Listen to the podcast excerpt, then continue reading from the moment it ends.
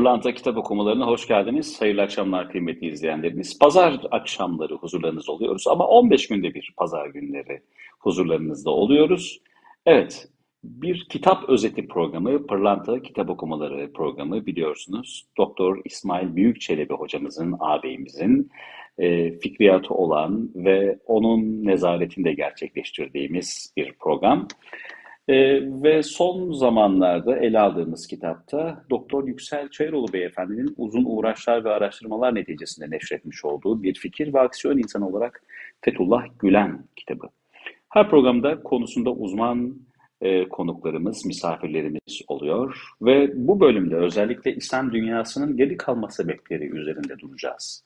Muhterem Fethullah Gülen Hoca Efendi'nin dünyasında İslam dünyasının geri kalma sebepleri, alt başlıkları, nedenleri, dünyaya aydınlığı, medeniyeti getiren bir din, bir anlayış nasıl oldu da birden duraklama dönemine geçti, bir fetret dönemi yaşadı, hatta geriledi. Bugün başkalarının ifadeleriyle zor dönem yaşayan, gerçi kendi iç muhasebemizi yaptığımızda da aynı manzarayı gördüğümüz bu sebepler neler? Özellikle altını çizmek istediğimiz bir şey var. Kitabın dikkat ederseniz isminde bir fikir ve aksiyon insanı olarak Fethullah Gülen Hoca Efendi. Efendim özellikle aksiyon tarafında Hoca Efendi'nin sadece fikri olarak önerileri değil, aksiyonik olarak da e, hayatın içindeki pratiklerini soruyoruz programda. Ve kitabın özetiyle sadece kitapta yer almayan ilginç bilgileri de aynı zamanda konuklarımızdan almış oluyoruz. Evet selamlamak istiyorum ben Doktor İsmail Büyükçelebi ve Doktor Hamdullah Öztürk hocamızı. Ee, Sayın İsmail Büyükçelebi hocam hoş geldiniz efendim programımıza. Hoş bulduk. Teşekkür ederim. 15 günün ardından sizden inşallah istifade edeceğiz bugün yine kıymetli hocam. İyisinizdir umarım. Elhamdülillah, elhamdülillah. Allah razı olsun. Siz nasılsınız? Çok şükür efendim. Allah razı olsun. Teşekkür ederiz. Duacıyız zaten bize.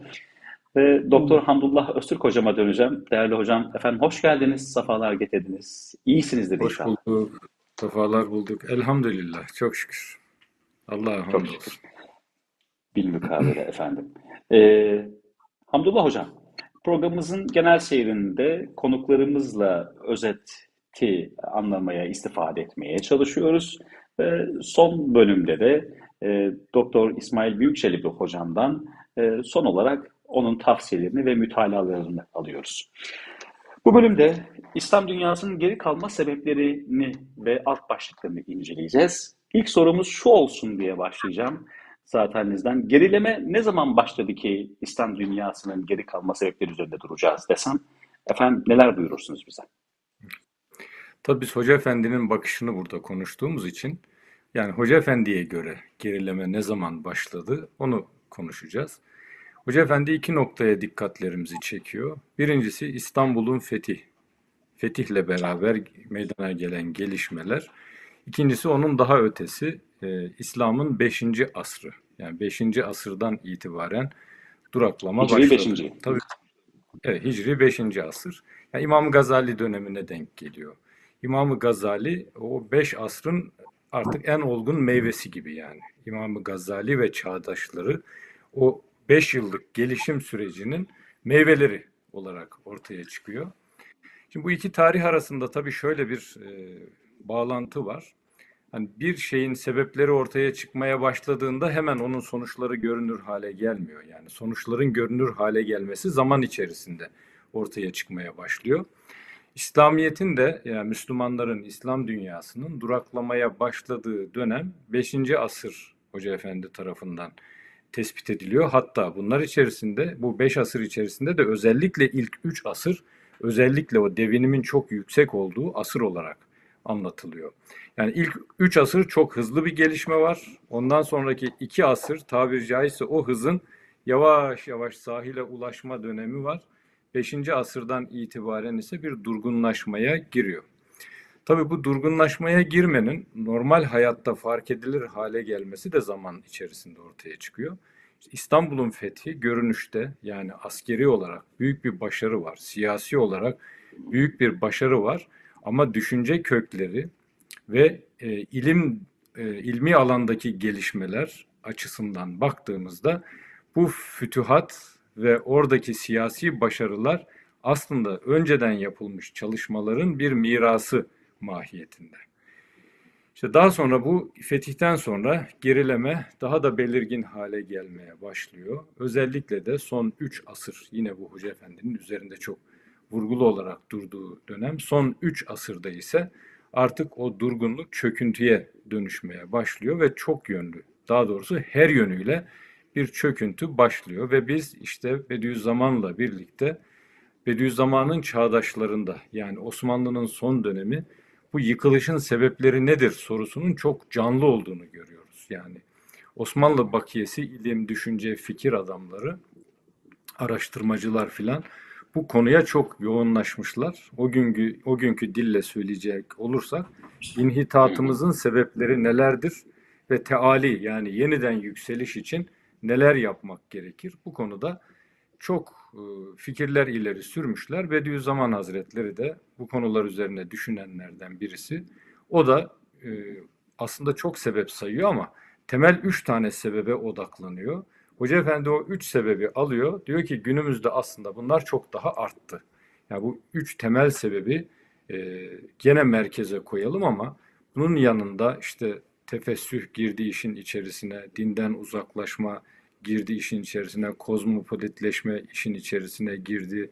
İşte ekonomik durumlar işin içerisine girdi. Dünyanın aldığı yeni şeklin bize tesirleri işin içerisine girdi. Birçok şey sayabiliriz yani. Ama sonuçta yine bunların üstesinden neyle gelinecek diye baktığımızda yine o üç sebebe döneriz. Yani e, ihtilaf, zaruret, cehalet. Biz bunun temeline cehaleti koyalım. Cehalet, zaruret ve ihtilaf diyelim. Zaruret yani e, fakirlik, ihtiyaç içerisinde olma anlamında zarureti kullanıyoruz. Birçok şeye, temel meselelere ihtiyaç var ama bunun üstesinden gelinemiyor, karşılanamıyor yani bu şeyler, ihtiyaçlar. Dolayısıyla da ihtilaflara, bu ihtilafları biraz da suçlu arayışına dönüştürelim mesela. Neden olmuyor? Şunun yüzünden. Neden olmuyor? Bunun yüzünden. Şu şöyle yaptı da böyle oldu. Bu böyle yaptı da böyle oldu. İşte Hoca Efendi bundan sonraki yani bugün bu programda konuşacağımız bütün bölümleri dikkate alarak söyleyecek olursak Hoca Efendi diyor ki işin merkezine insanı koyalım. Her birimize de diyor ki orada burada gezinmeyi bırak. O merkezdeki insan sensin. Kendini koy o işin merkezine. Kendimizden başlayalım bir insan olarak. Çünkü insandaki değişimle biz gerilemeye başladık şerhler, haşiyeler yapmaya başladı insanlar. Yani çağlarına uygun o temel söylemleri ifadelendirmek yerine geçmişteki eserlerin açıklamaları mahiyetinde çalışmalar yaptılar. Dolayısıyla geçmişteki zamanın insanların kendi zamanlarına göre dinin kaynaklarını ifade etmelerini onlar kendi e, o, o, o dönemde yaptıkları işi mesela iki asır sonraya taşıdılar. Araya bir zaman farkı girdi yani. O büyük insanlar kendi dönemlerinde dönemlerine gayet uygun işler yapmışlar ama aradan iki asır geçmiş mesela. Bu arada dünyada bir takım değişiklikler olmuş, anlayışlarda bir takım değişiklikler olmuş, şartlarda, yaşam şartlarında bir takım değişiklikler olmuş. Biz ne yapıyoruz? İki asır öncekini yani şunu demek istedi diye tekrar biraz daha genişleterek ifade ediyoruz. Öyle olunca araya bir zaman farkı giriyor ve bu bir gerileme demek yani. Fikren gerileme demek. Çağından düşünce olarak kopma demek. Düşünce olarak çağımızdan koptuğumuz zaman aksiyon olarak da çağımızdan kopmuş oluyoruz. Yani zorunlu olarak insan neyi düşünüyorsa onu yapabiliyor çünkü. İşte Hoca Efendi diyor ki şimdi buraya temele insanı koyalım, insandan hareket edelim ve bana da diyor ki mesela o insan sensin, başka yerde arama diyor. Kendine bak diyor. Buyurun. Evet şey hocam. Şimdi estağfurullah hayır. Burada e, böyle işaret ettiğiniz nazara gelince e, o top topyekün bir toprakları düşündük. Bir Osmanlı olarak göze aldığımızda kendi e, şeylerimizi e, İslam dünyası Osmanlı'dan ibaret. E, zaten hali hazırda e, İslam coğrafyası bölündükten sonra şimdiki son halini aldı. Değil mi hocam? Yani evet. o bahsettiğimiz evet. diğer İslam coğrafyasının tamamı da Osmanlı toprakları arasında. Dolayısıyla bahsettiğimiz şey ya. sadece Hicri İstanbul'un fethi, pardon İstanbul'un fethi değil sadece. Çünkü topyekun zaten bir İslam coğrafyası demek doğru olur Osmanlı toprakları için. Öyle mi? Doğru Orta mu Asya, Uzak Doğu, Endonezya gibi e, Müslüman ülkeler dışarıda kalıyor tabii Osmanlı dediğimizde. Yani e, Orta Asya ve Uzak Doğu'daki Peki ülkeleri oradaki peki peki o böl- o bölgeler de aynı e, aslında sancıyı çekiyorlar. Topyekun o zaman İslam dünyasında bir du- gerileme, bir Tabii durulma tabii. ve bugünkü Tabii manzara var. yani hani biz deriz ki özellikle yani Osmanlı'yı doğuran e, düşünce temelleri Maveraun Nehir'de atılmış temellerdir. Maveraun Nehir, Nehir Sirderya, Amuderya. Şimdi Özbekistan, Türkmenistan hani o civardaki oralar kastediliyor. Maveraun Nehir'deki İslami ilimler alanındaki çalışmalar bu hem e, fıkıh, kelam, tefsir, akaid gibi konular hem de mesela Ulu, Ulu Bey'i biliriz gene biz o coğrafyadan. E, fenni ilimlerdeki çalışmalarda da Orta Asya öne çıkmış. Sonrasında işte bu göçlerle biz batıya doğru gelmişiz. O düşünceler e, semeresini Osmanlı olarak vermiş. Dediğiniz gibi yani oradan bakarsak eğer evet yani bütün İslam dünyasının en zirvesinde cereyan eden şeyler herkesi ilgilendiriyor. Zaten hilafetle de Yavuz Sultan Selim döneminde Müslümanlar manen İstanbul'a bağlanmış durumda oluyorlar. Evet.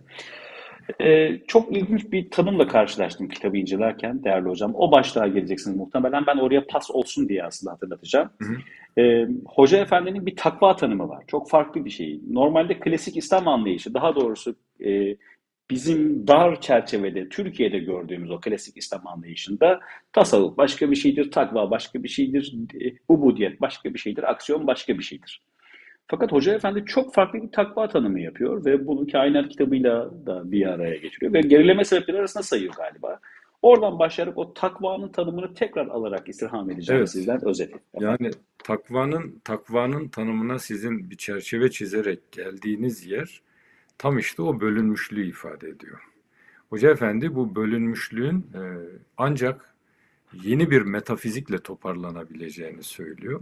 İşte o metafizikten baktığınızda Hoca Efendi'nin yaptığı tanıma geliyoruz. Yani Hoca Efendi'nin tanımı meselenin bütünlüğünü dikkate alarak yapılmış bir tanım. O bütünlükte şöyle iki tane üçlü e, göreceğiz kitaptaki bu bölümlerde. E, iki tane üçlü çıkacak karşımıza.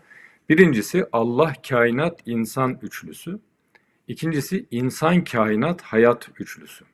İşte yani bu üçlünün ilişkisi. Birincisine baktığımızda mesela Allah, kainat, insan üçlüsü dediğimizde Allahü Teala kainatı yarattı. Kainata bir takım kanunlar koydu. Kainat o kanunlara göre tıkır tıkır işlediği için orada e, varlık hayatını sürdürebildi, canlılar yaşayabildi ve canlıların en mükemmeli olarak da insan dünyada yaratıldı ve insan hayatını dünyada idame ettirebiliyor. Ne sayesinde? İşte o kainattaki cari kanunlar sayesinde. Biz bunlara sünnetullah diyoruz. İkincisi de Allahü Teala insanı yarattıktan sonra ona akıl verdi, düşünce verdi, şuur verdi, idrak verdi. Kainattaki gelişmeler, cevir var kainatta. Kainattaki olaylar insanı ister istemez düşünceye sevk etti. İnsan düşüncesine Allahü Teala vahiy ile cevap verdi. İnsan hem kainattaki cevir hem vahyin açıklayıcı bilgilerini kendi aklıyla düşünebilecek bir varlık olduğu için insan e, kainatla Allah arasındaki ilişkiyi vahiy üzerinden kurabilme imkanını kazandı. Yani peygamberler de tabii bunun temsilcileri kurabilme imkanı kazandılar. İşte Hoca Efendi diyor ki biz takva dediğimizde nasıl ki sizin işte o çizdiğiniz çerçevede dar anlamda insanlar Kur'an-ı Kerim'deki Allah'ın emir ve yasaklarını anlıyorlar. Aynı şekilde Kur'an-ı Kerim kainata da dikkatlerimizi çektiği için kainatta da Allahü Teala'nın emir ve yasakları yani sünnetullah dediğimiz kanunlar cari olduğu için eğer Allah'tan e, Allah'a karşı saygılı olma takvayı Allah'a saygı anlamında alıyorsak nasıl ki Kur'an-ı Kerim'deki emirlerini dikkate alıp aynen uygulamak o saygının gereği ise kainattaki kanunlarını da ki Kur'an-ı Kerim onlara işaret ediyor. Aynı şekilde o kanunları da dikkate alıp o kanunlara da saygılı davranmak takvanın öteki yüzüdür. Yani Allahü Teala'nın bazı kanunlarına saygılı olup bazı kanunlarını saygısızca davranmak e, doğru değildir. Çünkü ikisi de Allah'ın koyduğu kanunlardır. Kur'an'daki emirler doğrudan bize insana gelen emirler de Allah'ın emirleridir.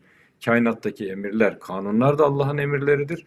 Dolayısıyla nasıl ki bir can yakmak e, yanlış bir şey ise aynı şekilde canı olmadığını düşünerek kainatta bir tahribat yapmak da öyle yanlıştır. Dengeyi bozarız.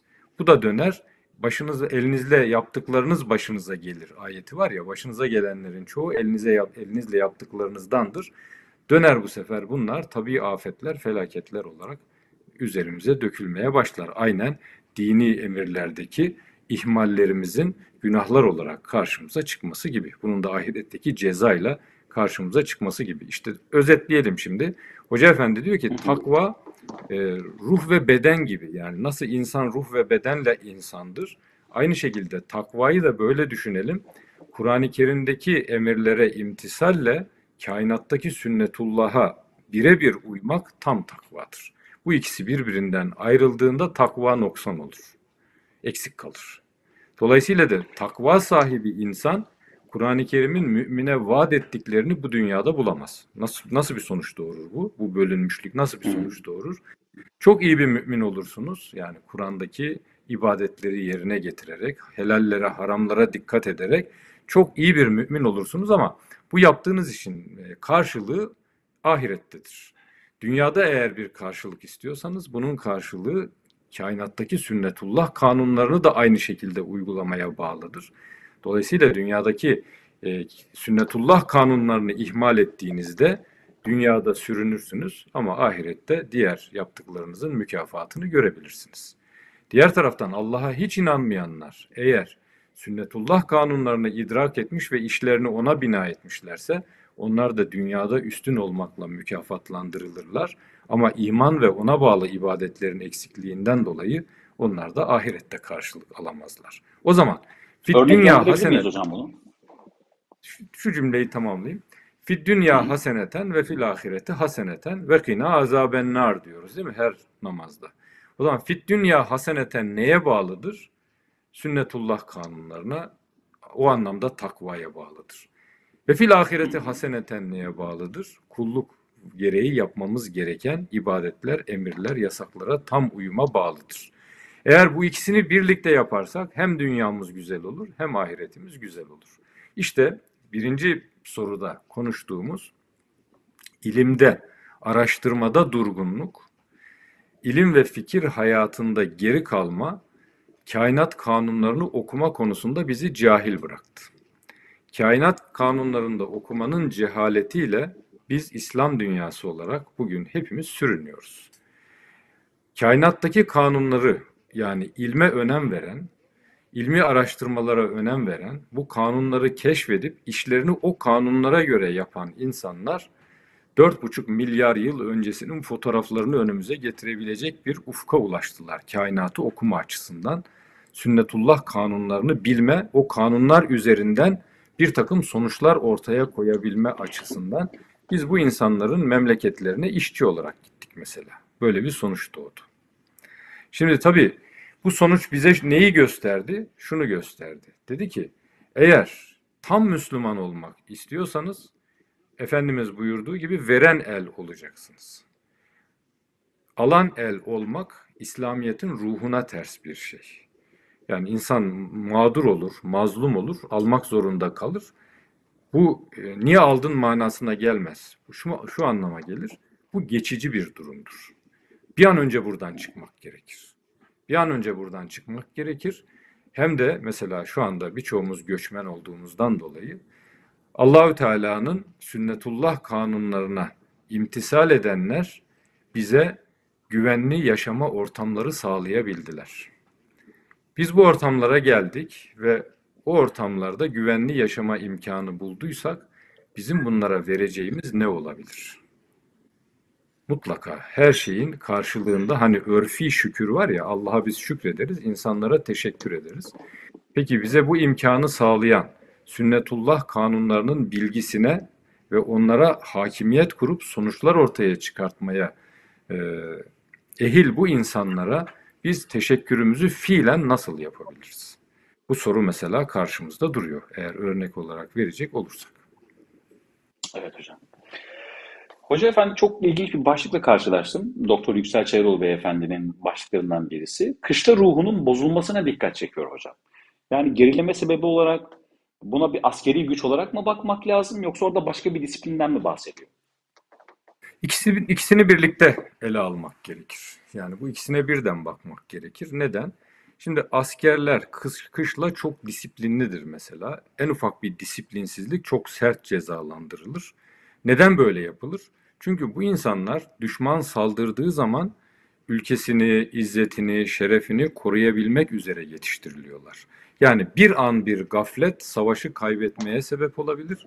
Savaşı kaybetmek her şeyi kaybetmek, özgürlükleri kaybetmek, malını, mülkünü, ırzını, namusunu hani eski dönem savaşlarını şimdi de öyle oluyor gerçi yakın zamanda yaşanan Bosna'yı, Irak'ı, şurayı, burayı e, düşünürsek yani çok da farklı olmuyor. Hani Belkıs'ın dediği gibi sultanlar bir şehre galip olarak savaş kazanarak girerlerse ayaklar baş olur. Her şeyin altı üstüne gelir diyor. Şimdi böyle bir sonuç neye bağlı? Askerin disiplin, bir an disiplin kusuru yani. E, buna mesela e, Uhud'dan örnek verecek olursak her şey gayet güzel gidiyorken düşman bozuldu gidiyor diye erken davranıp benden haber gelinceye kadar o tepeyi terk etmeyin demiş peygamberimiz. Erken davrandıklarında savaş tersine dönüyor. Ve bir anda bir sürü şehit, gözyaşı değil mi? Yani ortaya çıkıyor. Şimdi olayın böyle bir e, kışladan almamız gereken disiplin dersi var. Bu disiplin bize ne için lazım? Hani problemlerin temelinde de insan var, çözümün temelinde de insan var dedik ya. Kışla bir insan için kışla disiplini neden lazım? Çünkü nefsi emmare, şeytan, dünyanın bizi fani şeylere davet eden güzel yüzü, fani yüzü aynen düşman gibi karşımızda duruyor ve bu bizim açıklarımızı kolluyor. Halit bin Velid'in oradan köşeden e, harp meydanını izlediği gibi yani. Şeytanımız sürekli bizi izliyor yani. Nerede dalgınlığa düşecek, nerede gaflete düşecek, nerede zayıf düşecek ben orada saldırayım diye bekliyor. İşte o yüzden biz yapılması gereken işlerimizi çok ciddi bir kışla disipliniyle eğer orada bir açık verdiysek kendimizi iki katını yapmakla cezalandırarak. Hani Peygamber Efendimiz'i anlatırken e, hocamız gene orada örnek olarak veriyor ya. Mesela diyor ki ihtiyatı olan bir şeyi aksatmış olsaydı ne olsun bu? Diyelim ki gece teheccüdü hiç aksatmazdı. Bir gece e, kalkamadı insanlık hali. 8 kılıyorsa sabah onu 16 olarak kılardı. Boşluk yapmazdı. Orayı hemen doldururdu. Bu da ve et bir seyyiyetel hasene. Peygamberimizin gene sözü. Bir yerde bir kusurunuz, bir açığınız, bir yanlışınız olursa hemen onu bir iyilikle doldurun. Sakın hayatınızda bir boşluğa meydan verdirmeyin. Böyle bir mesele. İşte bu açıdan baktığımızda ferdi olarak bizim kışla disiplini Üstadın yine söylediği gibi Hazreti Yunus'tan da Hazreti Eyüp'ten de daha büyük belalarla karşı karşıyayız. Günümüzün bela ve musibetleri ahiretimizi yani ebedi hayatımızı tehdit eden düşmanlar olarak karşımızda. O zaman e, yapmamız gereken işlerde bu istersen ferdi kulluk olsun, isterseniz arkadaşlarla taksim edip üzerimize aldığımız işler olsun. Bu meselelerde son derece disiplinli davranmak şarttır ki nefis, şeytan, rahat duygusu filan dünyaya meyil oradan fırsat bulup bizi e, yolumuzdan alıkoyacak büyük yaralar açmasın. Diğer taraftan bizler sonuç itibariyle bir takım ilişkiler geliştiririz. Mesela ferdi ilişkilerimiz e, birebir ilişkiyi ifade ediyor ama bir aile olduğumuzda artık anne baba çocuk eşler ilişkisi için işin içerisine girer. Sonra mesela bir community bir toplum oluştururuz. Toplumsal ilişkiler işin içine girer. Kurumlar oluşur. Kurumsal ilişkiler işin içerisine girer. Milletlerin e, şahsı manevisini bu e, kurumsal ilişki açısından temsil eden, en üst düzeyde temsil eden yapıya da devlet deriz. Yani bazı ilişkilerde devletler arasında cereyan. Şimdi ümmeti Muhammed olarak bizler bütün insanlara dünyanın neresinde olursa olsun şahitlik göreviyle görevlendirildiğimiz için Kur'an-ı Kerim gibi bir kitabı diyor Allahü Teala ben size verdiysem Hz. Muhammed Aleyhisselatü Vesselam gibi bir örneği de önünüze koyduysam 23 sene içerisinde Kur'an'a göre örnek bir hayatın insanlarda nasıl bir değişim meydana getireceğini sahabe toplumuyla size gösterdiysem bütün bunları bilmenin bir yüklediği sorumluluk vardır. Şimdi bu sorumluluğa baktığımızda işte bütün dünyada insanlar arasında hakkın şahidi olma gibi bir vazife duruyor karşımızda. Ama birebir insani ilişkilerle, sivil ilişkilerle ya da şirket, kurumsal ilişkilerle her mesele çözülemiyor. Mesela bugün savaşlardan, barışlardan gene bugünkü e, bölümde konuşacağımız bölümde bir yer var. Dünya barışına nasıl bir katkı yapıyorsunuz? Yani dünya barışına katkı dediğinizde Birleşmiş Milletler gibi devletlerin bir araya gelip orada hep bir arada devlet devlete ilişki kurduğu yerlerde bile çaresiz kalınıyor. Yani devletler arası ilişkilerin bile yeterli olmadığı alanlar ortaya çıkıyor. Şimdi işte devletler arası alanda yapılacak işleri siz birey olarak, sivil toplum olarak yapamazsınız. Ancak bazı şeyleri dile getirirsiniz. Mesela Birleşmiş Milletler toplantılarında sivil toplumdan e, kuruluşlar da gidiyorlar. Bazı konuları orada dile getirmeye çalışıyorlar ya. Getirirsiniz ama bu devlet başkanlarının masaya oturup orada görüşüp karar vermeleri gibi bağlayıcı ve etkili değildir. Etkili olmaz. O zaman eğer siz devletler arası ilişkilerde sözü dinlenen hakkı söylemek kaydıyla yani orada bulunma ve sözü dile getirmenin gerekçesi hakkı dile getirmek, adaletsizliklerin, zulümlerin önlenmesi için çözümler üretmek, teklifler etmek ve bu teklifleri ortaya koyarken de zayıf birisi olarak değil, güçlü. Mesela diyelim ki tamam böyle bir e, şey öneriyorsun kardeşim ama bunun şu kadar bütçesi lazım. İşte şu kadar komisyon çalışacak, şunlar olacak ya da oraya bir asker gönderilecek. Mesela Birleşmiş Milletler asker gönderecek bir bölgeye. Bunun şu kadar maliyeti var. Sen bütçenden buna ne kadar veriyorsun? dendiği zaman evet bunun giderlerini ben karşılıyorum. Yeter ki bu adaletsizlik bitsin diyebilecek bir konumda olmak gerekir. Onun için de yani hem güçlü ordulara sahip mesela Amerika e, sadece ekonomisiyle büyük değildir. Aynı zamanda askeri olarak da büyük olduğu için Amerika'dır. Yani büyüklük, yükseklik, yücelik her yönüyle oluyor yani. Bir şey olduğunda her yönüyle oluyor. Dolayısıyla da kendi nefsine, şeytanına, gafletine, tembelliğine karşı dışla disipliniyle uyanık olan bir insanın devlet düzeyinde yani bu insanlardan oluşan toplumun ve bu toplumun şahsı manevisini ifade eden devletin aynı şekilde aynı disipline sahip ordularının da olması gerekir. Yani bireyden İnşallah. orduya kadar gider bu iş. Tekamülü vardır yani. Ee, yine Hoca Efendi'nin ufkunda gerileme sebeplerinden birisi olarak şimdi az önce merkeze bir insan alalım dediniz değerli hocam. Evet. Hoca Efendi bize bunu öneriyor dediniz. Merkeze insanı aldığımızda yine karşımıza şöyle bir başlık çıkıyor. Müminlerde bulunan küfür sıfatları da yine bireysel manada olunca demek toplumsal bazda da mı öyle? Acaba orayı bir anlamak istiyorum. O küfür sıfatları Evet. da e, is- yani bu bireysel hatanın koca bir İslam'ın gerilemesine sebep olması biraz e, açıkçası rahatsız edici bir durum. Burayı bir anlamak isteriz. Evet. Yani e, Hoca Efendi takip ettiği çizgiye çok bağlı bir insan. Gene hani bu bölümde gelenek meselesi de gelecek. E, takip ettiği çizgiye çok bağlı bir insan. Dolayısıyla Bediüzzaman Hazretlerinin temel taşlarını koyduğu konuları her fırsatta bize hatırlatarak ilerliyor. Burada da şimdi e, küfür sıfatları gene Bediüzzaman'ın e, koyduğu temel taşlarından bir tanesidir. Orada da yine gelenekte biraz daha geriye gidecek olursak, dolayısıyla konuları da biraz iç içe ifade etmiş olacağız aynı zamanda. Biraz geriye doğru gitmiş olursak, ehli sünnet imanla amel ayrımını getirir önümüze koyar ve bize der ki, bir insan mümindir ama bazı davranışları imanının gerektirdiği emirleri ihlal ettirebilir. Mesela bir an boş bulunup yalan söyleyebilir. Yalan imana ters, İslam'a ters bir meseledir. Dolayısıyla müminde bulunmaması gereken bir sıfattır. Ama bir insan yalan söylediği anda kafir olur mu? Ehli sünnet diyor ki hayır günahkar olur. Kafir olmaz diyor. Şimdi Bediüzzaman Hazretleri de buradan hareketle o ayrımı aslında önümüze koyuyor. Hoca Efendi yine o gelenekte ehli sünnetten gelen Bediüzzaman'ın bir insanın bütün sıfatları mümin sıfatı olmayabilir. Dolayısıyla da mümin bir insanda mümine yakışmayan sıfatlar onda büyük bir hasar olarak ortaya çıkar. Gerek şahsi hayatında gerek toplum hayatında büyük bir hasar olarak ortaya çıkar. İşte onlara dikkatleri çekiyor e, ve bize diyor ki insanların, müminlerin yani Müslüman toplumların bazı sıfatları Müslüman sıfatlar olmayabilir. Bunun şimdi e, çok bariz örneğini günümüzde yapılan çalışmalardan verelim. Hani İslami esasları e, böyle bir checklist gibi kontrol listesi haline dönüştürüyorlar. Sonra Müslüman ülkeleri o checkliste göre değerlendiriyorlar.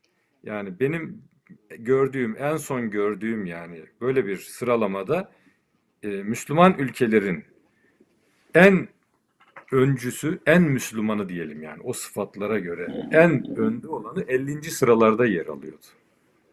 Yani birden 50'ye kadar sıralarda Müslüman ülkeler yoktu. Yani sıfatlarda ne kadar İslam'la çatıştığımız burada ortaya çıkıyor. Şimdi tabii fertler de bu böyle. Fertlerin meydana getirdiği toplumlar da böyle. O toplumların e, şahsı manevisini oluşturan devletler de böyle. Hemen Efendimizin bir hadis-i şerifini hatırlayalım. Nasılsanız öyle yönetilirsiniz. Burada sürpriz meselede de kendi şahsımızı esas alacağız. Diyeceğiz ki benim düşüncemde Kur'anilik, sünnete uygunluk var mı? Düşünce formlarım neye göre oluşmuş vaziyette? İkincisi davranışlarım İslamiyete tam olarak uygun mu?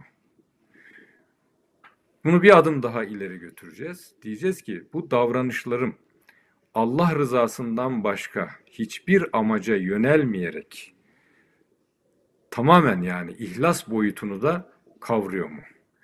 Cibril hadisindeki iman, İslam, ihsan üçlüsü bu.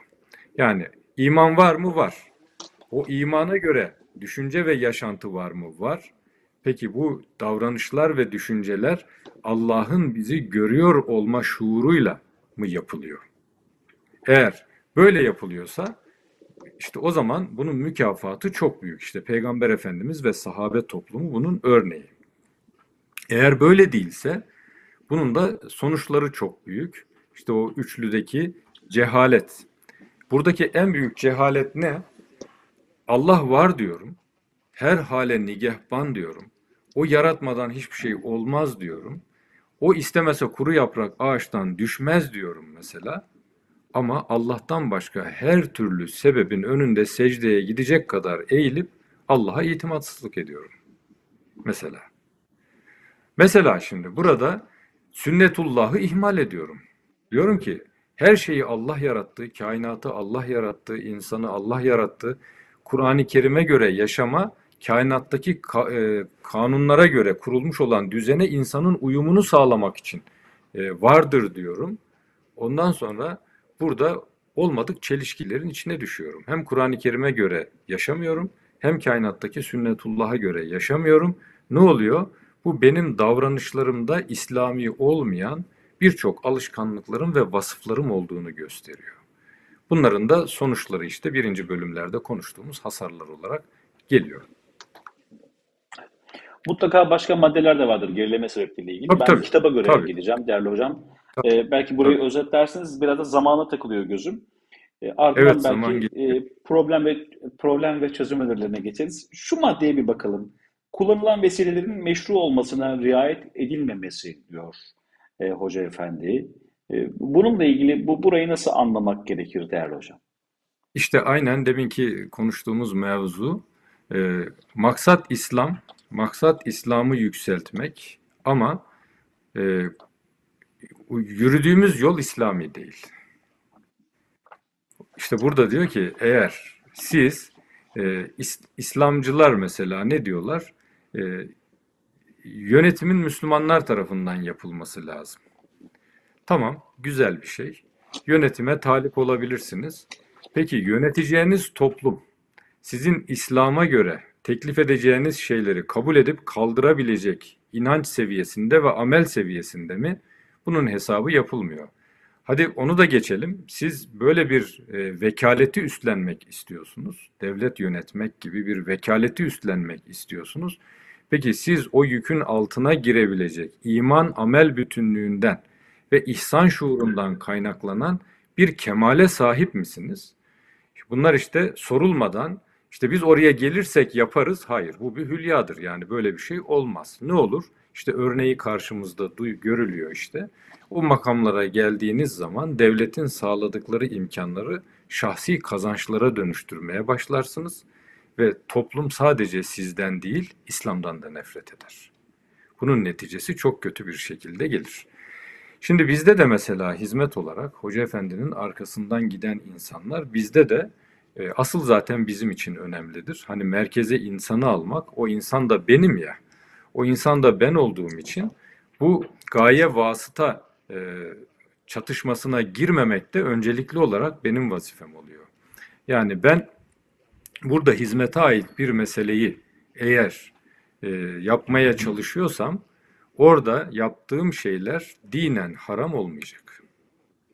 Mümkünse mekruhta olmayacak. Yani mübah şeyler olacak. Yapılması tavsiye edilen şeyler olacak. Bunları yaparken e, insanlara takdim şeklim mesela çok nezaketli olacak. Ahlaki kurallar her şeyiyle bunun e, kalitesini belirleyecek tabiri caizse. Bunları yaptıktan sonra mesela çok güzel şeyler oldu. İnsanlar çok memnun oldular. Ortaya çok büyük başarılar çıktı. Bana teşekkür ettikleri zaman e, utancımdan yerin dibine girecek hale gelmem lazım. Neden? Ben kuru bir üzüm çubuğuyum. Bütün bunları ihsan eden Allah'tır. Beni böyle güzel davranmaya muvaffak kılan Allah'tır. Ben yolun herhangi bir yerinde kendimi satma gibi bir e, ahlaki düşüklüğe girebilirdim ve bu meselenin neticesi doğmayabilirdi. O yollarda beni muhafaza eden Rabbimdir. O zaman niye bu insanlar Allah'a şükretmiyorlar da bana teşekkür ediyorlar? Yani insanların Allah'a şükrettiği gibi sebebe teşekkür etme sorumlulukları da vardır. Yani o, o onlara ait bir şey. Elbette ki onların da bunu yapması gerekir ama bizdeki mevzu gaye vasıta mevzusu vasıtayı gayenin yerine geçirme korkusundan dolayı kendimizi alabildiğine geriye çekmemiz gerekir. Yani yapan, yaptıran Allah'tır. Biz sadece nezaret ettik bu meseleye. Keşke bütün nazarlar Allah'a çevrilseydi. Bana çevrilmeseydi. Şimdi yani kişinin durduğu yere göre, yaptığı işe göre bu meselenin incelikleri var.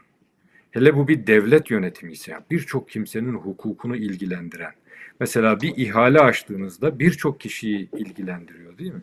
Eğer bu ihaleyi çok şeffaf bir şekilde gerçekten de en ucuza en güzel şekilde yapmak isteyenin al, alacağı tarzda değil de kendi yakınlarınızın alacağı tarzda organize ediyorsanız burada bir kayırma devreye giriyor. İşte bunlar zincirleme sonuçlarını doğuruyor. Sonuç itibariyle hedef İslam gibi deklare edilip açıklanmış olsa da İslami olmayan yollarla İslami bir hedefe gitmek mümkün olmadığı için bu yola çıkan insanların yolda kaybolması kaçınılmazdır. Yani o başlık bize bunu anlatıyor. Değerli hocam, şimdi önemli bir yere geldik. Aslında burada e, kitabın ismini ben bir kez daha zikretmek istiyorum. E, zira burada çok önemli bir parametre var. Bir fikir ve aksiyon insanı olarak eğer e, öyle bir şansım olsaydı aksiyonu özellikle altın üstünü çizerek hatta büyük puntolarla sunmak isterdim. Zira içinde bulunduğumuz şu 8-10 yıllık süreçle beraber Hoca Efendi ufkunu çok daha yakından tanıma şansımız oldu. Büyük bir imtihan yaşanmadan o aksiyon tarafını göremiyorsunuz. Ben en azından kendi adıma söylüyorum bunu. Biz bu kitaba başladığımız dönemden bu yana bu aksiyonla ilgili olan her bir detay karşımıza çıkıyor, bizleri şaşırtmaya devam ediyor. Şimdi İslam dünyasının problemlerine çözüm önerilerine geldiğimizde Hoca Efendi'nin bir, bir de o aksiyon tarafını görüyoruz. Bu hususta karşımıza ne tip başlıklar çıktı? Sizden nasıl istifade edebiliriz? Estağfurullah. İşte gene insandan başlıyoruz ya çözüme insandan başlıyoruz. Mesela burada okullar karşımıza çıkıyor, diyalog faaliyetleri karşımıza çıkıyor, değil mi? Yapılan aksiyondan eğer hareket ede- edecek Evet. olursak Cehaletle savaş. Cehaletle savaş, fikir ayrılıklarıyla savaş, fakirlikle savaş. Bakıyorsunuz yani hizmetin kitabın hani açtığı yoldan kitapta zikredilmeyenleri de ben söyleyerek gitmeye çalışıyorum, örneklendirerek. Bir de zamanın yetmeyeceği şu anda çok aşikar olduğu için gerideki Evet. konuları da bunların içine sokarak onları da Lütfen. burada söylemeye Rica çalışıyorum. Rica. Şimdi e, e, okullar diyoruz, diyalog faaliyetleri diyoruz. Mesela İş Adamları Derneği ve faaliyetleri diyoruz.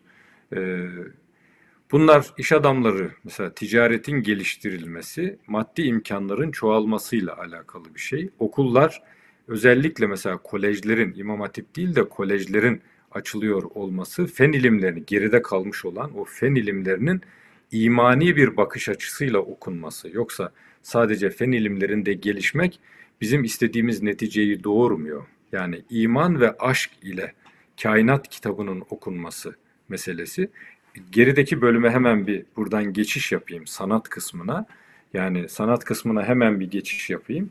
Eğer iman ve aşk yoksa bilim ve sanatın istediğimiz neticeyi vermesi mümkün değil. Şöyle ki mesela bir sanatçı farz edelim. Bu empresyonist bir ressam olsun mesela. Geçmiş bir manzaranın karşısına tuvali koymuş, çiziyor. Şimdi bu ressam karşıdaki manzarayı resmetmeye çalışırken onu yaratanın kendi çizdiği şeyi ne şekilde yarattığını eğer o anda düşünüyorsa onu çizerken nasıl bir hisle dolacağını, nasıl ilhamlara açık hale geleceğini ve her kalem oynatışında onu yaratanla tabiri caizse şah damarından daha yakın ya onu yaratan, o yakınlığı iliklerine kadar yaptığı işlem üzerinden hissetmesi ki kainat bize ilhamların akıp geldiği kanaldır aynı, aynı zamanda. İşte böyle bir ressam, böyle bir sanatçının e, imanla baktığı zaman göreceği bir neticedir bu. Dolayısıyla da o insanın uğraştığı sanat onda Allahü Teala ile bir maiyet, bir beraberliğin vesilesi haline gelir. İşte sanattaki soyut düşüncenin de zaten arkasında böyle şeyler vardır. Yani o somut gözüken manzaradan arkasına onun geçebilmek öyle bir imani bakışla, marifetle mümkün olan bir şey olduğu için burada şimdi biz okullar diyoruz mesela hemen karşınıza çıkar. Derler ki sizin kaç tane okulunuz var? Şu kadar. Size derler ki Katoliklerin sadece sizin bulunduğunuz yer Almanya mı, e, Hollanda mı? Hollanda'da şu kadar okulları var der. Sayı karşısında mağlup olursunuz. Yani bu kadar okul açmışsınız. Sizden daha fazla okul açanlar da var.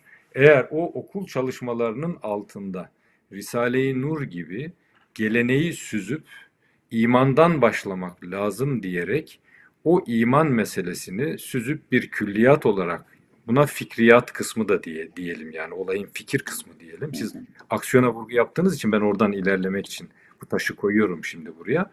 Buna olayın fikir kısmı diyelim. Eğer bu fikir kısmı 87 senelik bir hayatla 1300-1400 senelik gelenekten süzülerek iman esaslarını yeniden tahkim edecek şekilde ortaya konulmuş olmasaydı okullar boşta kalırdı.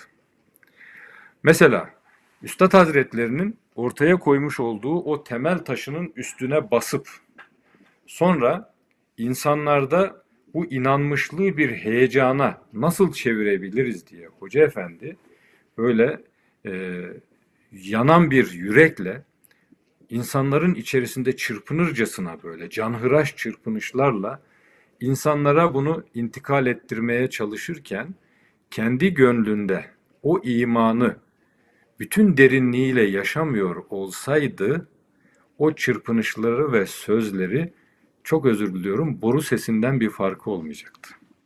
İnsanların e, gönüllerine işlemeyecekti, akıllarını dönüştüremeyecekti. Bu aşkın tesiri yani imandan kaynaklanan öyle bir aşk var ki yani bakıyorsunuz Hoca Efendi Bediüzzaman Hazretlerinin yaptığı o çalışmayı didik didik etmiş, hepsini test etmiş, teyit etmiş, sonra artık onu tekrarlamıyor. Artık onun başka insanlara ulaşması için yollar aramaya başlıyor. Sebeplere e, yapışma meselesi bu yani. Sebeplere nasıl yapışabiliriz? Çünkü Allahü Teala Zülkarneyn meselesinde açıkça söylediği gibi elde edilecek her şey onun sebebine sarılmakla ki bu da yine takvadaki sünnetullah meselesi. Yani sebeplere sarılmakla ancak elde edilebilir. Hoca Efendi bu sefer sebeplerini aramaya başlıyor.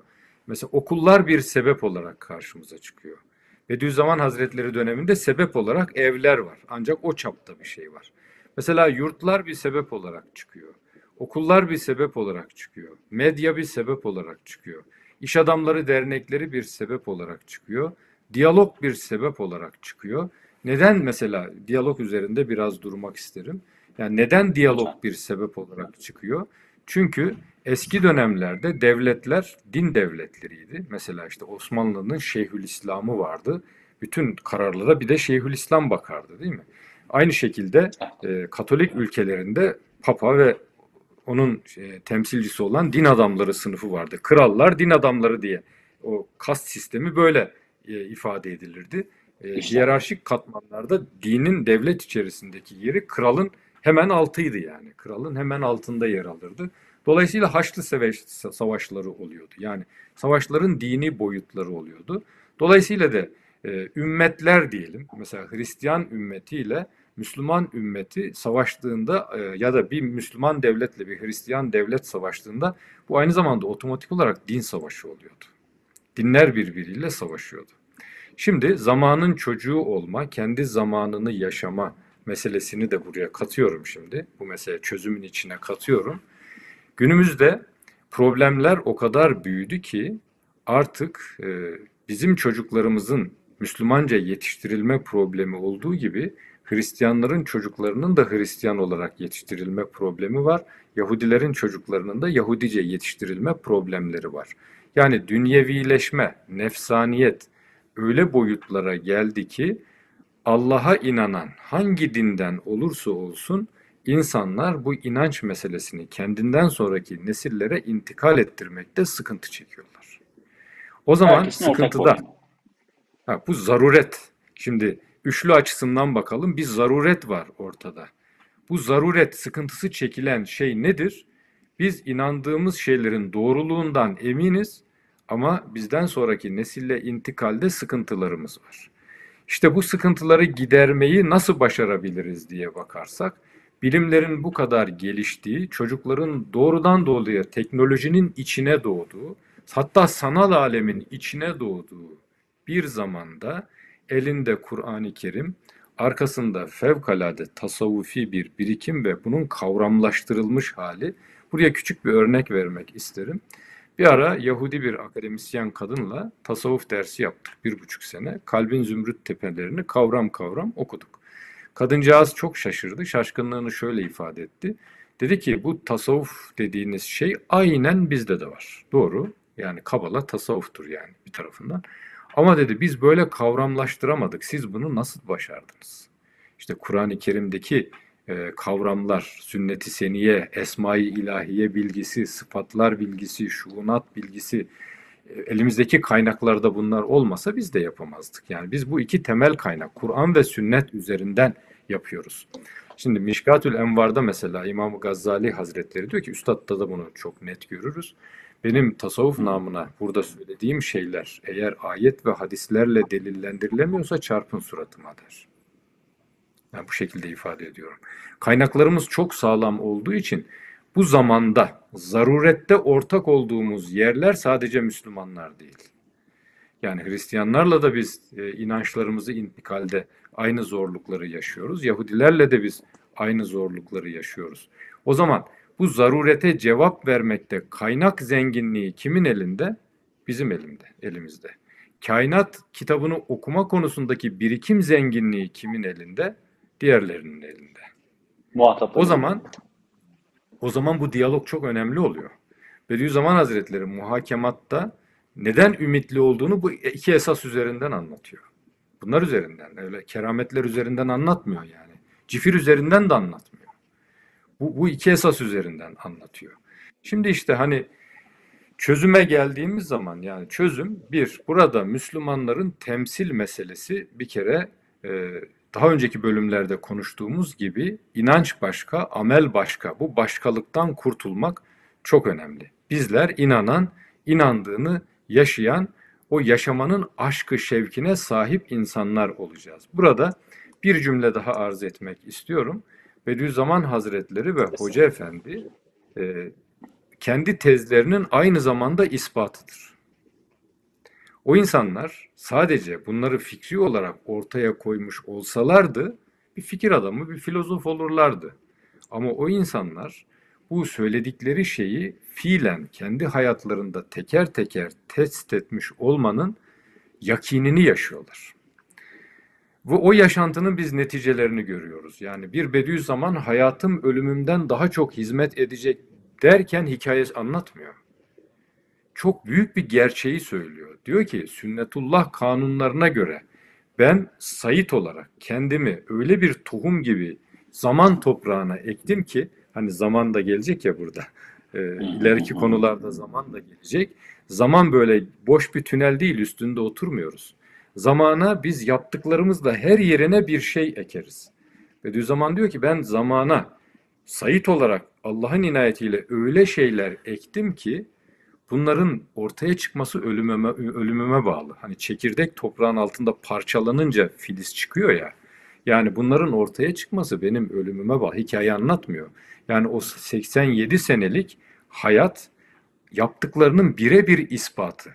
Şimdi bakıyoruz dediği gibi olmuş mu? Olmuş. Şimdi Hoca Efendi ilk dönem vaazlarına bakın. O kadar tereddütsüz konuşuyor ki. Mesela ahirette nurdan minberler üzerinde gelecek insanlardan bahsederken onun siz olabileceğinizi söylerken o kadar inanarak söylüyor ki neden nasıl inanıyor böyle? Neden bizden sonrakiler değil, bizden öncekiler değil? İşte gene o zaman mülahazasındaki ana gelelim. An nedir? An şudur. Sen şu anda ne yapıyorsan gelecekte o olarak zuhur edeceksin. Bediüzzaman'ın aynen ölümüm hayatımdan daha çok hizmet edecek dediği gibi. Şimdi işte burada Hoca Efendi ilk defa insanlara o aşk ve heyecanla çünkü Hoca Efendi şöyle diyor benden önce Bediüzzaman öyle bir temel taşı koymuş ki şimdi artık benim bunu insanların hayatına taşımam yapılacak en doğru şeydir. Hani meseleyi ileriye götürmek gerekir. Aynı yerde bir daha dönmenin bir alemi yok. O zaman meseleyi ileriye götürmek gerekir. O zaman ben bunu insanlara nasıl intikal ettirebilirim? İşte okullar, yurtlar, evler, diyaloglar, iş adamları, dernekleri, iş dünyasından yani ticaretten hareket bir sebep. İşte Hristiyanların, Yahudilerin içine düştüğü zaruretten hareket bir sebep. Okullar mesela insanların iyi bir okulda okuyup iyi bir üniversiteye girme hevesini, onların hevesini kursaklarında bırakmayacak bir olgunlukla karşılamak bir sebep mesela. Her şey sebepler üzerinden gidiyor ve o sebepleri aynen Allahü Teala'nın bizi görüyor olma şuuru ve ciddiyetiyle yerine getirdiğimizde bunun sonuçlarının doğduğunu görüyoruz. İşte Hoca Efendi o siz olabilirsiniz. İşte sizde onun alametlerini görüyorum. Sizde onun vasıflarını görüyorum derken mesela bir insan var belki de çevresinde o gün için getirip cebinde ne varsa ortaya koymuş. Belki de üç insan var. Yani bir insan ya da üç insan nasıl böyle büyük bir ümidin kaynağı olabilir ki? Mesele insanın bir veya üç olması değil. Mesele gelip de hocam ben seninle hayat boyu hizmet etmeye hazırım diyen iki tane, üç tane, beş tane insan değil. Mesele eğer bunu yapan bir tane insan varsa işte sünnetullah kanunları bunun yolunu açacak. O bir bin olacak, bin yüz bin olacaktır.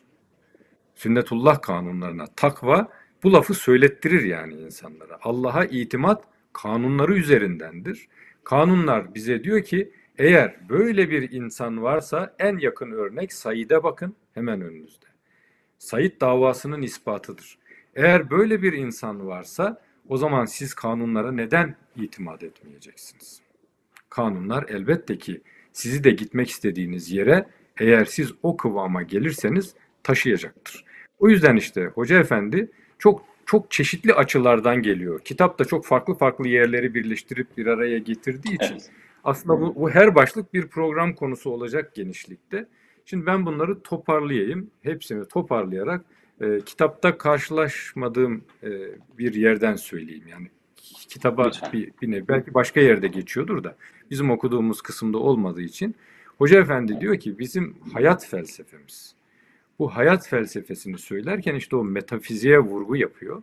Diyor ki eğer İslam dünyası bir metafizikle, yeni bir metafizikle yani böyle en tepede meseleyi toplayıp her meseleyi yerli yerine yerleştirebilecek büyük resmi görme fırsatı veren işlem oluyor metafizik. Eğer böyle bir metafizik yeniden kurulamazsa Bu bir buçuk milyarlık o zaman yazının yazıldığı tarih yani bir buçuk milyarlık İslam dünyası sürüm sürüm sürünmeye devam eder diyor. Bunun e, sürünmenin sebebi şu. Şurada yapılan çalışma buradakini yıkar. Şurada bir çalışma zamanı gelmeden başlar. Çok istidatlıdır ama zaman el vermediği için amacına ulaşamaz. Yani öncelikler sıralaması yapılamaz. Vazife taksimatı yapılamaz. Güçleri birleştirmek mantıklı gelmediği için insanlara, insanlar gücünü o şeyin projenin içerisine katmaz mesela. Böyle şeyler olur. Bütün bunları yani en geniş dairede ifade edecek olursak yani parçaların uygun bir şekilde bir araya getirilerek bir metafiziğe ulaşmak, sonuca ulaşmak bu çok zor bir şey. Ya da yukarıdan aşağıya doğru gelebilmek. İşte yukarıdan aşağıya gelebilmek bizim düşünce sistemimiz yukarıdan inişlidir cümlesiyle metafiziğin anahtarını da bize verir.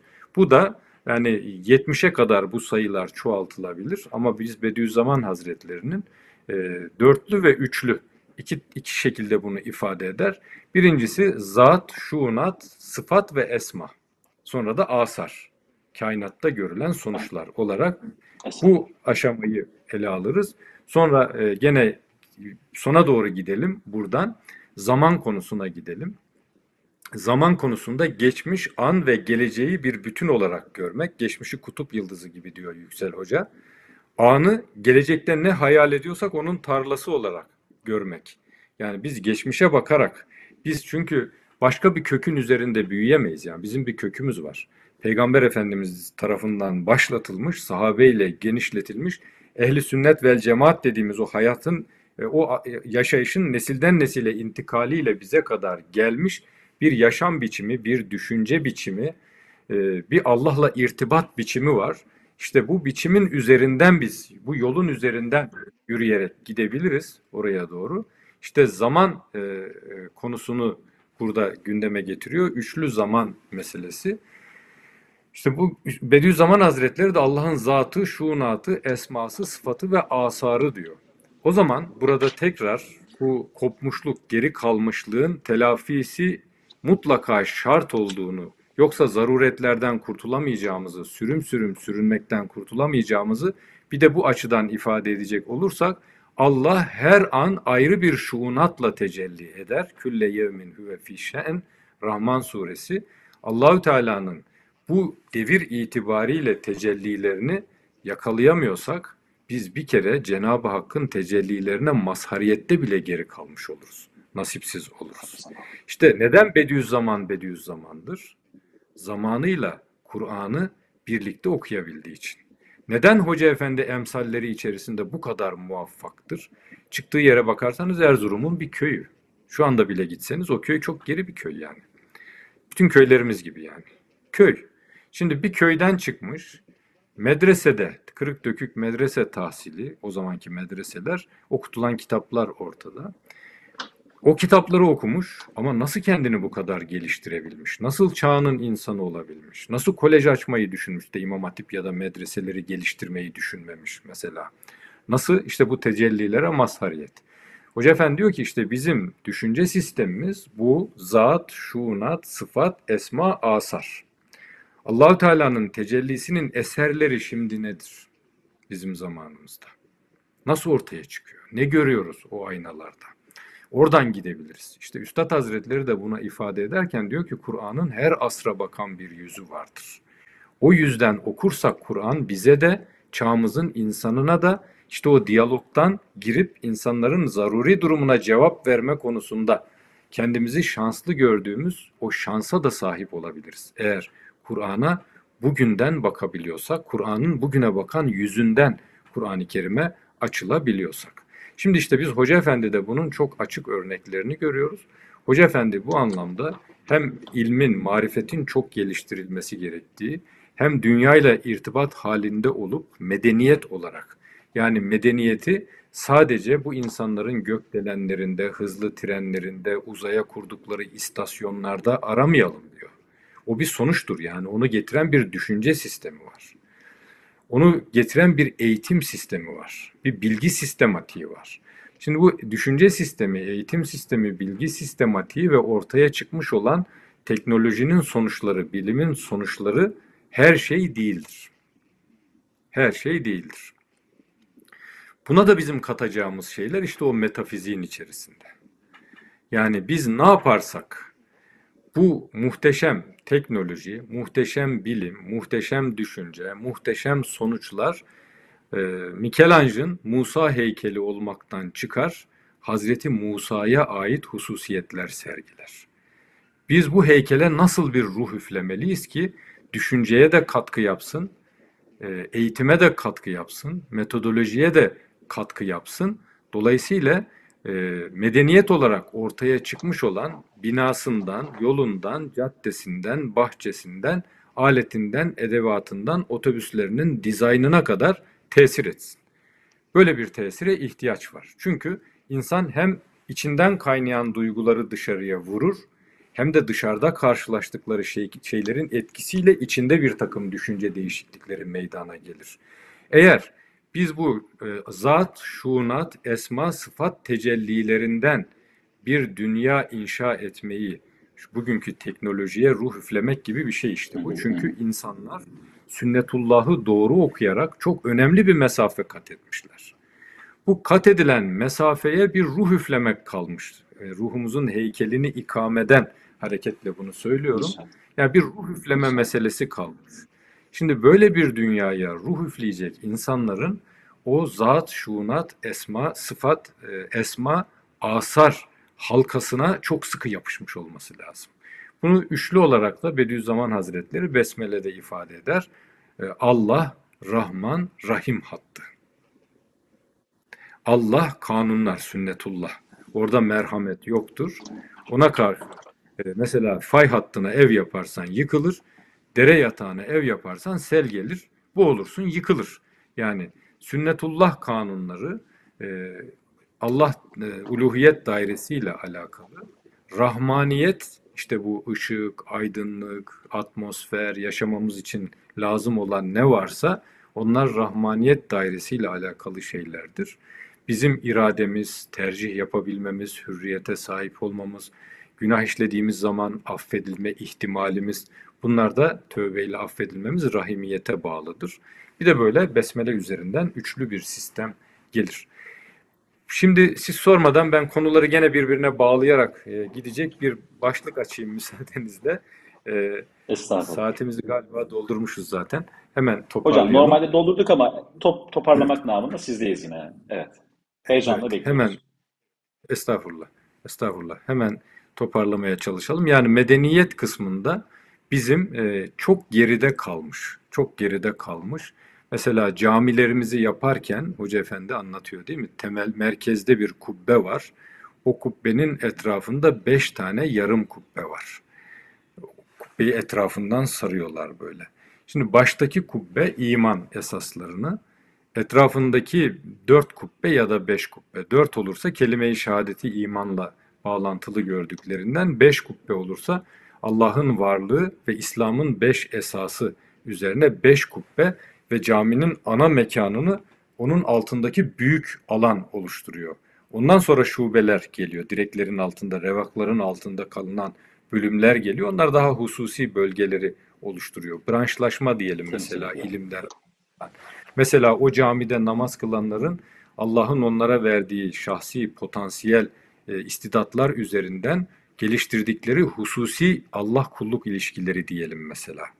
O, o meselelere diyebiliriz. Bunun hepsi mesela Katolik kiliselerine girdiğinizde de bunu görürsünüz. Yani e, inanç düşünceye, düşünce neticelere tesir eder. Planlara, projelere tesir eder. Eğer tesir etmiyorsa inancın zafiyetindendir yani o mesele.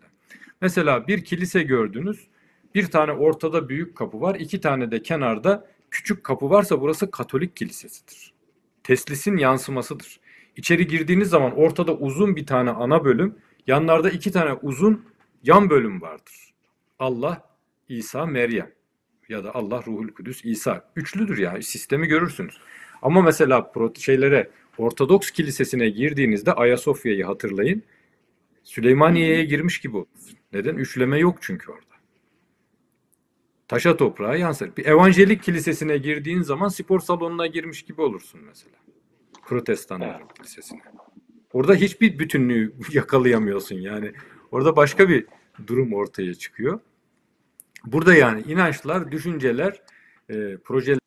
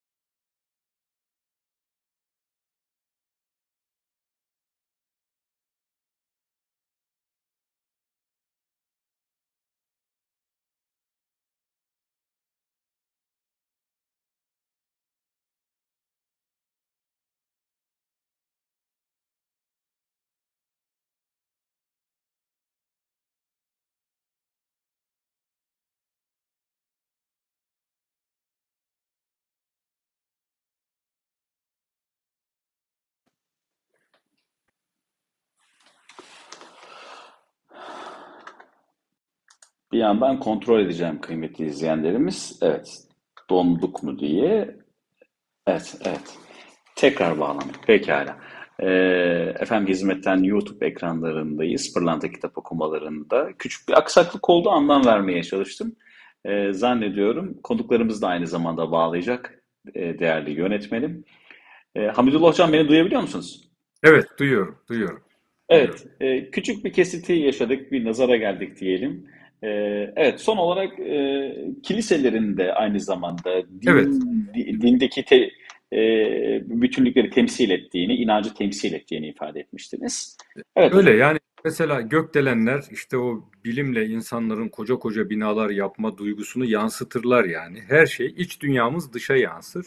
İşte ruhumuzun heykelini ikame de bugün çok güzel bir heykel var. Mesela Avrupa'da böyle, Amerika'da yani sünnetullah'a uygun, çevreyi çok dikkate alarak yapılanmaya gidildiğini görüyoruz filan. E, buna bizim katkılarımız olabilir yani. Buna olmalıdır da. Bu meseleye bizim katkılarımız olmalıdır. Onun için zamanı çok iyi değerlendirme. Şimdi hemen toparlıyorum hızlı hızlı meseleleri. Zamanı çok iyi değerlendirmemiz gerektiğini Hoca Efendi söylüyor. Ki bu hadis-i şerifte hani insanlar iki şeyin kıymetini bilmezler. Biri sağlık, birisi de boş zamandır diyor. Şimdi Hoca Efendi zamanda var olma tabirinde tabirini kullanıyor. Bu da çok önemli. Hani bugüne kadar böyle geldi. Bediüzzaman Hazretleri sağlam bir temel taşı koydu. Bunun için hayatında dünya lezzeti namına her şeyi kendisine haram kılarak çalıştı. Şahsi hayatına dair hiçbir şeye zaman ayırmayarak çalıştı. Bu bir emanet o açıdan söylüyorum. Yani bize öyle bir emanet bırakıldı ki 87 senelik hayatta bir insan dünya namına hiçbir şeyi kendisi için yapmamış yani. Vakit ayırmamış. Şimdi bunun üzerine Hoca Efendi'nin hayatı eklendi. Biz bu sözü Hoca Efendi için de söylenmiş kabul edelim çünkü aynısı. Hoca Efendi de bunu yaptı. Neden? Zamanda var olmak için bunlar yapıldı. Zamanda ne var olabilir? İşte bugünü kendi geçmişinden gelen çizgilerine ters düşmeden, bugüne uyarlayabilecek şekilde çok iyi değerlendiren insanlar yarınlarda var olurlar.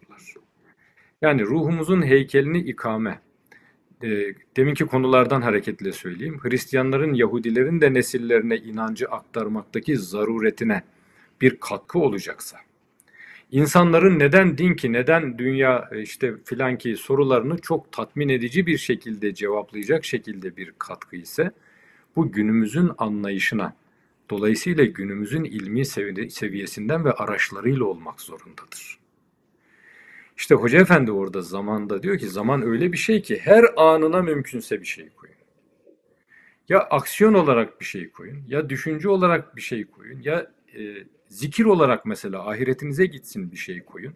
Ya istiğfar olarak ya niye aklıma bir şey gelmiyor? Ben bu kabz halini niye yaşıyorum? diye bir istiğfar edin. Günahlarım mı perde oluyor mesela? Bir şey koyun ama her ana bir şey koyun. Hoca efendi öyle der. Yani ne olur der ya. Yani mesela yatacaksınız pijamanızı giyiyorsunuz. Salavat getirerek giyseniz, efendinizi hatırlasanız. Sonra nasıl yatardı diye şöyle sağ tarafınıza doğru bir yatıp ona bir salavat daha getirseniz. E, uyuyuncaya kadar da mesela bazı evrat, eskar bir şeyler okusanız ne kaybedersiniz? Ama zamana bir şey ekmiş oluruz. Hiçbir şey kaybetmediğimiz gibi zamanı boş göndermiş olamayız. Olmayız. Şimdi zaman hem dünyada hem ahirette böyle film film şeridi gibi açıldığı zaman ektiğimiz şeyler dolu kareler, boş geçtiğimiz yerler boş kareler olarak geç, geç, geçecek. Yani bizim hayatımızı bir film şeridi gibi seyrettirecek olsalar hiçbir şey yapmadığımız anlar cız diye geçen böyle karanlık kareler gibi geçecek yani. Bomboş karanlık kareler gibi geçecek. O zaman Hoca Efendi diyor ki geçmişinize yaslanın. Bugün ne yapabiliyorsanız mutlaka yapın. Hani düşünce ve aksiyon insanı yazısında dediği gibi hatta kendinizi aksiyona mecbur edecek taahhütlerin altına girin ki tembellik sizi yakalamasın. Kendinizi aksiyona mecbur edin ki çünkü ne yaptıysanız geleceğin tarlasında onu yeşermiş olarak göreceksiniz. Buyurun ben buradan noktalayayım isterseniz. Çünkü Estağfurullah. Estağfurullah hocam. Ee, diğer başlıkları artık diğer bölüme bırakacağız Allah nasip evet. ederse. Ee, açık edip itiraf edeyim hocam doyamadık. Yani hem Hoca Efendi ufkunu anlamaya, yaşamaya, bir kez daha tanık olmaya hem zat halinizden bunları e, hem pratikte hem de yakinen yaşayan ve gören birisi olarak dinlemeye doyamadık. E, bir diğer programda inşallah istifade edelim. Çok teşekkür ediyorum. Hamdullah Hocam. Ben teşekkür ederim. Ee, ben teşekkür İsmail Büyükçelebi hocama döneceğim. Ee, değerli hocam her programda konuklarımız bizi şaşırtıyor. Bu programda karşımıza çıkan bu hususiyetler sizin dünyanızda neler çağrıştırdı ve bize tavsiyeleriniz bu hususta neler olur? Ben de evvela Hamidullah hocamıza teşekkür ederek başlayayım. Hakikaten elhamdülillah bizim için bu büyük bir e, ümit kaynağı ve aşkımızı, şevkimizi e, coşturan bir durum yani. Böyle hakikaten bu programda dinlediğimiz e, bütün hocalarımız Allah razı olsun kendilerinin çok iyi yetiştiğini görüyoruz. Çok iyi hocamızı, üstadımızı, hizmetlerimizi anladıklarını, kavradıklarını görüyoruz elhamdülillah. Bu bizim için büyük bir e, şanslılık muhterem kardeşlerim. Ben özetin özeti gibi, şimdi bu dinlediğimiz derslerden neyi anladık? Şimdi hocamız başta malum İslam aleminin geri kalmasının sebepleri konusu olarak başlandı. Ondan sonra buna bu manaları aşmanın, bu e, önümüze çıkan bu engelleri aşarak bu geri kalmışlığımızı telafi etmenin yollarını anlattı. Ben bunlardan bazılarını şöyle özetleyeceğim yani. Şimdi bunlardan ilk birincisi din ve fen ilimleriyle akıl ve kalbimizi nurlandırmak ve donanımlı insanlar yetiştirmek. Şimdi bizim hizmetimizde bunu görüyoruz elhamdülillah. Şimdi bir taraftan böyle işte dinlediğimiz bu hocalarımız gibi elhamdülillah e, dini, dini sahada alimler yetiştirirken diğer taraftan da fen ilimlerini ihmal etmeme. Dünyanın dört bir bucağında okullarımız açılmış, üniversitelerimiz açılmış ve bir taraftan da hani e, din ilimleriyle meşgul olan hocalarımız sadece dini ilimlerle yetinmiyor. Daha diğer fen ilimlerinden de dünya kadar misaller verdiklerini görüyoruz elhamdülillah. Şimdi işte birinci yapacağımız şey din ilimleriyle, fen ilimleriyle e, donanımlı insanlar yetiştirmek. Biz eğitim cemaatiyiz. Binaenaleyh bu eğitim işimize hız vermeden devam ettirmek. Kalp ve ruh hayatını birleştirmek. Bu hususta bir de hocamız ne diyor? Tekke, medrese ve kışla bunlar dini hizmetin üç ayağıdır diyor. Yani dini şahlandıracak kulenin üç ayağı bunlar. Birisi eksik olduğu zaman işte maksat hasıl olmuyor. Binaenaleyh biz işte tekke ve medrese ilmi bundan da e, şey nedir e, anlamamız gereken şey nedir?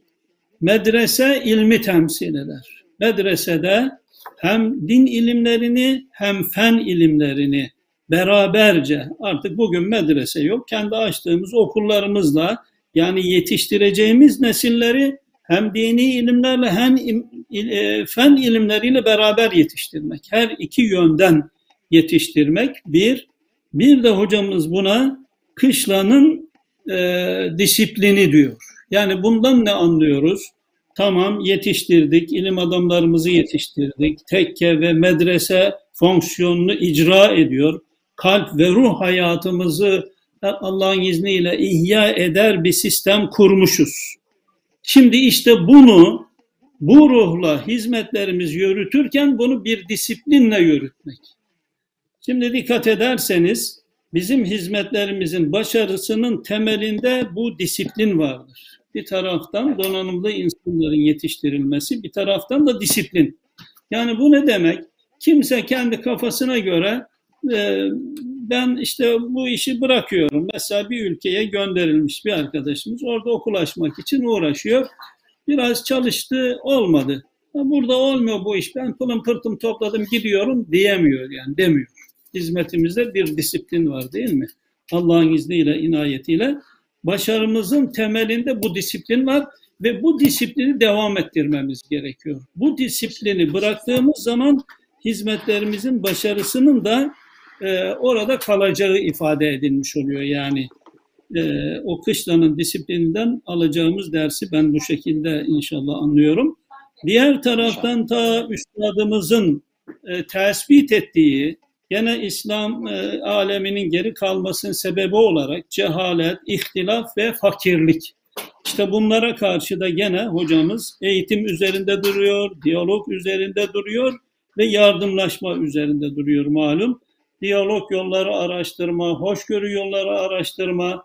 Bu da işte hizmetimizin esas felsefesini kavramaya bağlı muhterem kardeşlerim. Yani bizim hedefimizde sadece Müslümanlara hizmet mi var yoksa bütün insanlığa mı hizmet e, gayemiz, hedefimiz var? Ha, bu hizmetin hedefi bütün insanlığa hizmet, sadece Müslümanlara değil. Bunu nereden apaçık misalini nasıl görüyoruz? Müslim gayrimüslim demeden dünyanın büyük bir çoğunluğu ülkelerde okullar açılmış. Bunların yarısından çoğu daha fazlası gayrimüslim ülkeler. Ama neticede insan ve hizmetimizin de hedefi insan. Evet, e, bunu bu şekilde düşündüğümüz zaman Allah'ın izniyle işte o e, efendim e, diyalog anlaş, an, anlayışımızı kavramış oluyoruz. Yani yani niye onlarla diyalog yolları araştıracağız? Şimdi mesela bizim temelimizde bir Üstad Hazretleri, bir Risale-i Nur kültürü, bir hocamızın e, dersleri, tavsiyeleri, ilmi, irfanı olmasaydı biz e, ilk dönemlerimizde ben de vaizlikte yaptım bir müddet işte Türkiye'de kürsülerden devamlı Hristiyanına, Yahudisine, yılbaşına vesairesine, papazına, hahamına ver yansın eden insanlardık yani. Şimdi bu anlayışla devam eden insanlar olarak biz devam etseydik e, bu hizmetimize layık olabilir miydik ve muvaffak olabilir miydik? Elbette olamazdık. İşte bu hizmet bizim bu anlayışımızın da değişmesine elhamdülillah çok büyük vesile olmuştur. Diğer yandan en mühim bir mesele olarak bana şu küfür e, e sıfatlarını bırakma geliyor muhterem kardeşlerim. Bu da üstadımızın, hocamızın keşfettiği bir durumdur. Yani başka kitaplarda böyle bir şey görmüyoruz. Yani hakikaten hani başarı sıfatlara göredir diyor. Başarı sıfatlara göre.